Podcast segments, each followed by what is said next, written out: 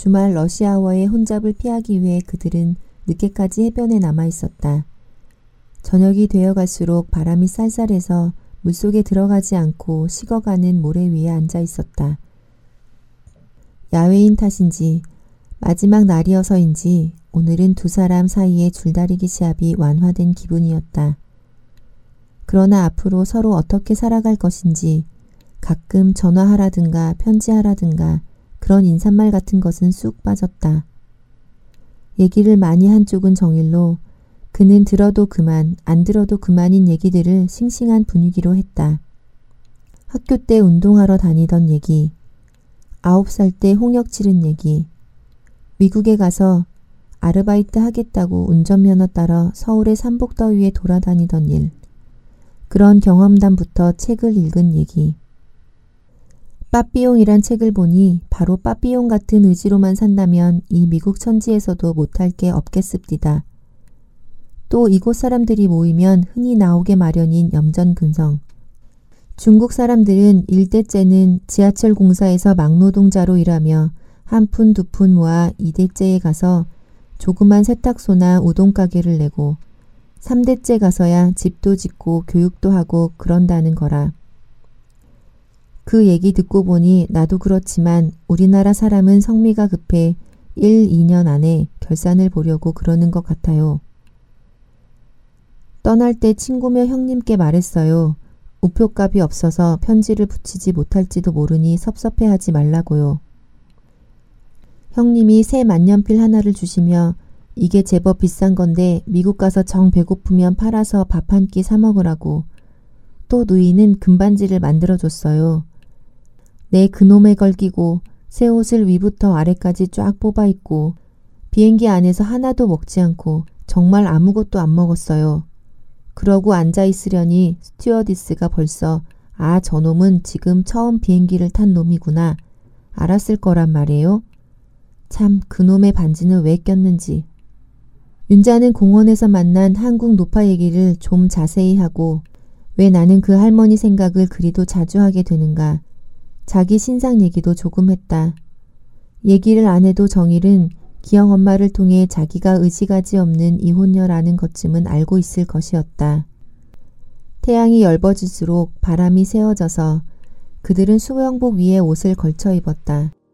정일의 옷이 거꾸로 되어 목 뒤에 붙은 거북표라는 상표가 선명하게 보였다. 셔츠를 뒤집어 입었어. 정일은 윤자의 꾸준한 시선에 반발하듯 난폭하게 옷을 벗었다가 다시 입었다. 좀 떨어진 곳에 길게 누워 애무에 열중하고 있는 젊은 연인들과 몇 그룹분. 사람들이 거의 떠난 해변엔 갈매기 떼가 모여들기 시작했다. 억센 듯 보이는 날개며 믿지 못하겠다는 듯 날카롭게 쉴 새 없이 움직이는 눈초리, 뾰족한 부리가 곧장 눈이나 심장을 파먹을 듯 싶은 무서움을 느끼며 윤자는 깔았던 타워를 개켜놓고 일어났다. 그만 가. 차들이 거의 빠져나가 운동장같이 넓은 주차장 한편에도 수많은 갈매기가 내려앉아 있었다. 정일은 차에 시동을 걸며 저 갈매기 밭 가까이로 가볼까요? 날아가겠지. 살짝 가면 괜찮을 거예요. 수천 마리는 되겠는데요. 차는 갈매기떼 곁을 천천히 미끄러지듯 굴러갔다. 정일의 말대로 날아오르지 않는 갈매기를 윤자는 두려움 없이 창밖으로 보았다. 차는 바다를 뒤에 두고 하이웨이로 들어섰다. 대규모 노을이 성난 듯 검푸른 하늘에 짙게 깔리고 먼 산과 나무들의 검은 형체가 뒤로 돌아가며 물러나고 있었다. 차는 헤드라이트를 켜고 있었다. 고단하시지요. 뒤로 편히 기대세요. 더 이상 말이 없는 때문인지 엄격하고 조용한 정일의 질서를 차의 스피드에서 느끼며 윤자는 오늘 집에 같이 들어갈까? 정일의 소지품을 다음날 어디에서 정일을 만나줄까? 그러면 또 한 번 더 만나게 되지. 바닷물이 나가지 않아 조개는 못 잡고 말았다. 이제까지 내가 정일에게 만만하게 보인 것은 아닌가. 돈에도 정에도 굶주린 여자로 보인 것은 아닌가. 정일은 언젠가 말했었다. 나는 여기서 학위를 따고 책도 두어 권쯤 써서 이름을 낸 후 한국에 가고 싶어요. 요샌 박사가 너무 많거든요. 그냥 갔다간 실업자 되게 알맞지. 그런 너의 인생에 내가 하찮게 입에 올려지겠지. 미국서 출국력을 받았을 땐 막막하더군. 그래서 돈 주고 마흔 살 난 아줌마하고 결혼했지. 그동안 혼났다. 그 여자 같이 살자고 댐비잖니. 미래에 나타날 그의 연인에게 구혼을 하며 고백할 것이 있습니다. 제가 한번 결혼을. 하고 짓거릴지도 모른다. 정일은 조용히 차를 몬다. 핸들 위에 얹힌 그의 손이 정결하게 윤자의 눈에 비쳤다. 공부하는 손. 윤자는 그 손을 끌어잡고 아니면 이빨로 꽉 물고 그를 자기 편으로 만들고 싶었다. 그 손을 꽉 물고 이 다음, 아주 이 다음까지라도 어디 가서 윤자의 이야기를 함부로 하지 못하도록 할 수만 있다면 하고 싶었다. 얼굴에 닿는 윤자의 시선을 느끼고 정일은 윤자를 곁눈질해 보았다. 조그마한 얼굴이 비스듬히 정일 쪽을 향했다가 앞으로 향한다. 이 여자는 미인은 아니지만 마른 탓인지 시들어 보이기도 하지만 어떤 때는 굉장히 예뻐 보인다. 특히 더울 때면 살결이 꿀빛으로 윤이 나고 속눈썹은 더욱 짙어지는 것 같다. 정일은 한 번도 이 여자의 얼굴을 거북해서 자세히 본 일이 없다. 미시즐이 아기는 없었어요? 죽었어. 정일은 담배에 불을 붙였다. 죽었어 하는 메마른 윤자의 음성이 산뜻하게 그의 귀에 남아있다. 이 여자는 감각이 없는 여자 같다. 무표정해 있고 남에게는 관심이 없고 아이의 죽음조차 아무렇지도 않은 것 같다. 하긴 그동안 세월이 흘렀으니 자기도 어머닌 대학 다닐 때 돌아가시고 아버진 어려서 돌아가셨지요. 그런 말을 슬픔 없이 하지 않는가. 그런 거겠지. 그러나 아이를 잃은 여자는 좀 달라야 하지 않을까? 그냥 간단히 죽었어 할 수만은 없는 게 아닐까. 그는 기영 엄마로부터 윤자가 가난한 독신 여자인 것을 처음부터 들어 알고 있었다.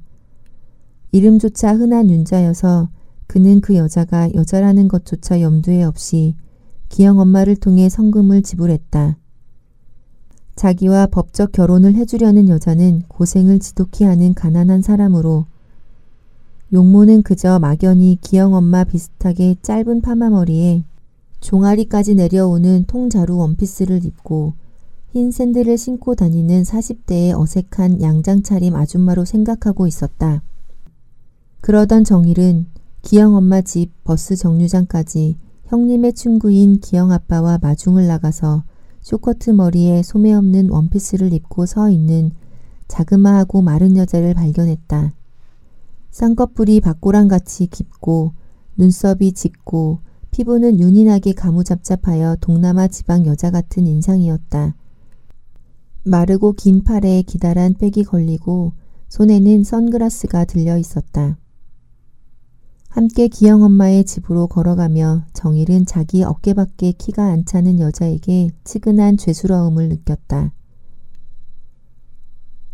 거북해지는 정일과 달리 윤자는 아무 생각도 없는 듯 산뜻하게 굴었다. 학생이시라고요? 아파트는 이제 얻었어요. 사흘 후에 이사를 할 텐데요. 이따 같이 가서 집을 알아놔야지요. 아주 조금해요. 욕실도 부엌도 따로 없고 마흔이나 된 여자의 몸이 열여덟 소녀 같은 느낌을 주었다. 이 여자가 마흔이나 된 여자가 돈 때문에 나랑 결혼을 한다. 늙은 창녀를 대한 듯 그는 죄송스러웠다. 아주 그냥 정말로 결혼을 하시지. 저녁 먹을 때 웨딩 마치를 불러가며 기영 엄마가 놀릴 때도 정일은 쥐구멍을 파고 싶었으나 윤자는 웃고만 있었다. 시내로 들어가며 차가 밀려 그들의 차는 가끔씩 멈춰섰다. 보트를 뒷공무니에 매단 차, 자전거를 실은 차, 집은 꼭대기에 텐트며 삽을 실은 차들도 눈에 띄는 자동차의 행렬이었다. 정일은 거리에 문 닫은 상가를 바라보며 영주권 때문에 국제전화에 매달려 형님의 어려운 돈을 긁어온 일이며 형수가 그것을 알고 있을까? 이번 학기는 돈이 없어 등록을 못할 것을 우울하게 생각했다. 그러나 곧 힘을 냈다. 이제 영주권이 있으니 그는 가슴을 쭉 폈다. 취직을 못할 리야 없었고 다음 학기 쉬며 부지런히 벌면 그 다음 학기엔 등록을 할 수 있겠지. 영주권이 있으니 학비도 반으로 싸지겠고 그의 머리는 집세와 식비 같은 것을 줄일 대로 줄이면 얼마나 될까. 산수 노름으로 바빠졌다. 그렇지만 먹는 걸 너무 줄이진 말아야지. 건강 때문에 공부를 못하고 공부뿐 아니라 인생이 그냥 병고에 시드는 예를 정일은 듣고 보아서 알고 있었다. 이 여자의 인생은 얼마나 쉬운가. 공부를 안 해도 되고 매일매일 먹고 살아가면 된다. 정일은 지성인이라고 생각하고 있는 젊은 자기가 아무런 생각 없이 이곳에서 살고 있는 것에 수치감을 느꼈다. 고국에 돌아간다고 하면 무조건 애국자, 이곳에 뼈를 묻겠다 하면 미국화되었다고 비난하는 그런 사람들의 의견을 떠나 아무런 편견 없이도 자기가 조국에 대해 가지는 감정이 부끄러웠다. 나는 무엇 때문에 길을 쓰고 이곳에 있으려 하는가? 나의 학문이 그다지도 위대한가? 실증이 난 애인을 의리상, 도덕상, 어루만지고 돌봐줘야 되는 입장에 있는 사내처럼 자신이 부끄러웠다. 그는 미국에 대해서도 한국에 대해서도 비평의 안목으로 대할 때에 별 의견이 없었다. 학생 시절 영어 시간에 앉아 막연히 동경했던 대로 미국에서 공부하고 싶었다. 공부 자체보다 공부했다는 소리가 듣고 싶었다. 더욱이 부끄러운 것은 이곳에서 살아버릴까 하는 충동이었다. 이곳에 살고 있는 다른 나라 사람들은 어떨까?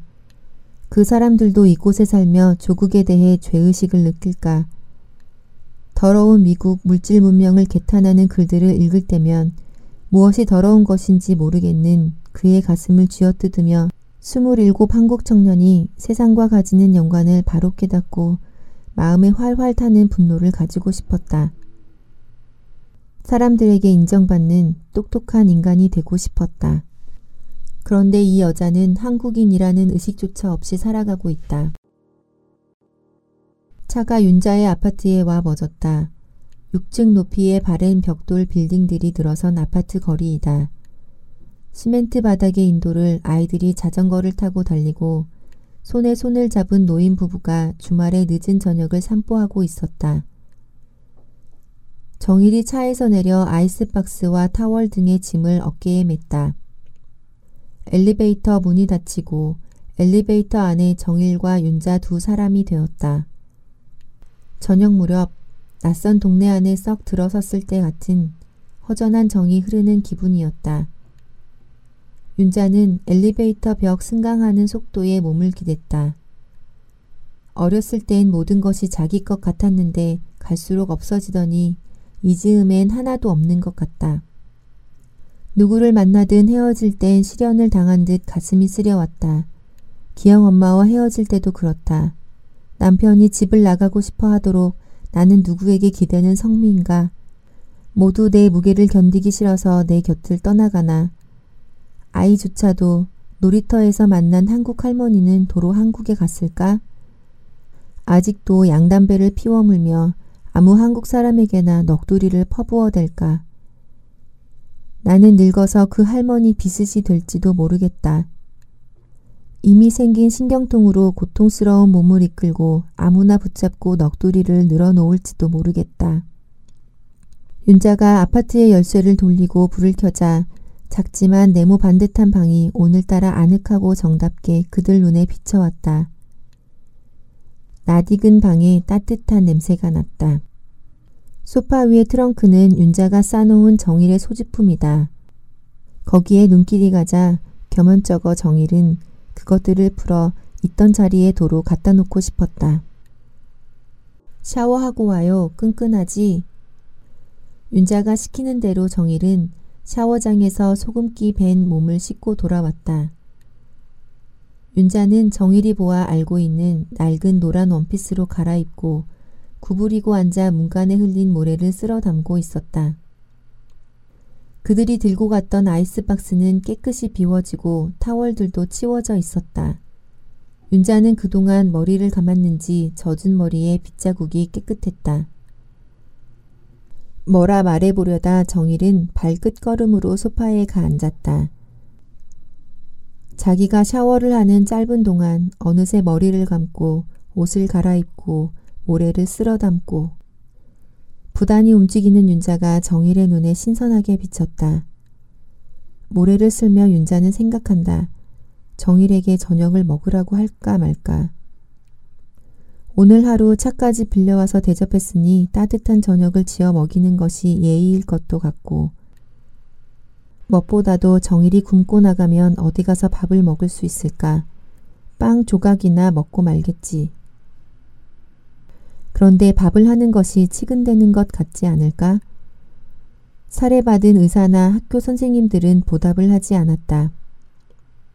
노래나 들읍시다. 우물우물 말하며 정일은 허리를 구부리고 전축에 가서 무엇인지도 모르고 얹혀있는 판에 바늘을 놓았다. 스페인 계통의 기타 선율이 방 안에 퍼졌다. 그 음악이 그 음악 같기만 한 정일의 귀에도 이 판은 새로 산 것임을 알 수 있었다. 어째서 나는 이 여자를 두려워했는가. 마녀를 겁내는 뱃사공같이. 정일의 친구는 누구이든 기영 아빠까지도 그 여자에게 붙들리면 내 일생은 그만이라고 충고했다. 오늘도 무사했냐? 친구 집에 자러 내려가면 피카소처럼 팬티만 입고 지내는 친구는 놀렸다. 중년 부인은 그런 면으로 한창인데 잘 먹고 서비스 부디 잘해줘라 하기도 했다. 아이들이 떠드는 소리, 비행기 소리, 지나다니는 차들의 소리, 그것들을 누르고 방 안에 퍼지는 기타 소리, 무엇인가 더위에 썩어가기도 하는 여름밤이었다. 정일은 얼마 되지 않는 돈으로 이 여자를 이용해 먹고 한가다 생명의 줄마저도 거머쥐고 도망치려는 비루한 인간으로 자신이 느껴졌다. 근 두 달 동안 이 방에서 지내던 나날이 아까워진다. 나는 어째서 그 시간을 즐기지 못했는가. 레코드도 제대로 들은 일 없고 변호사 말을 따라 같이 들락거리기 위해 저녁 먹고 근처 공원으로 산보 나갈 때도 마음은 조마조마하고 윤자에게 죄송스럽기만 했었다. 모래를 쓸어 담은 윤자가 동그란 식탁 의자에 가서 앉았다. 배고프면 어제 먹던 상추도 있고 된장도 있고 밥도 있으니 갖다가 먹어요.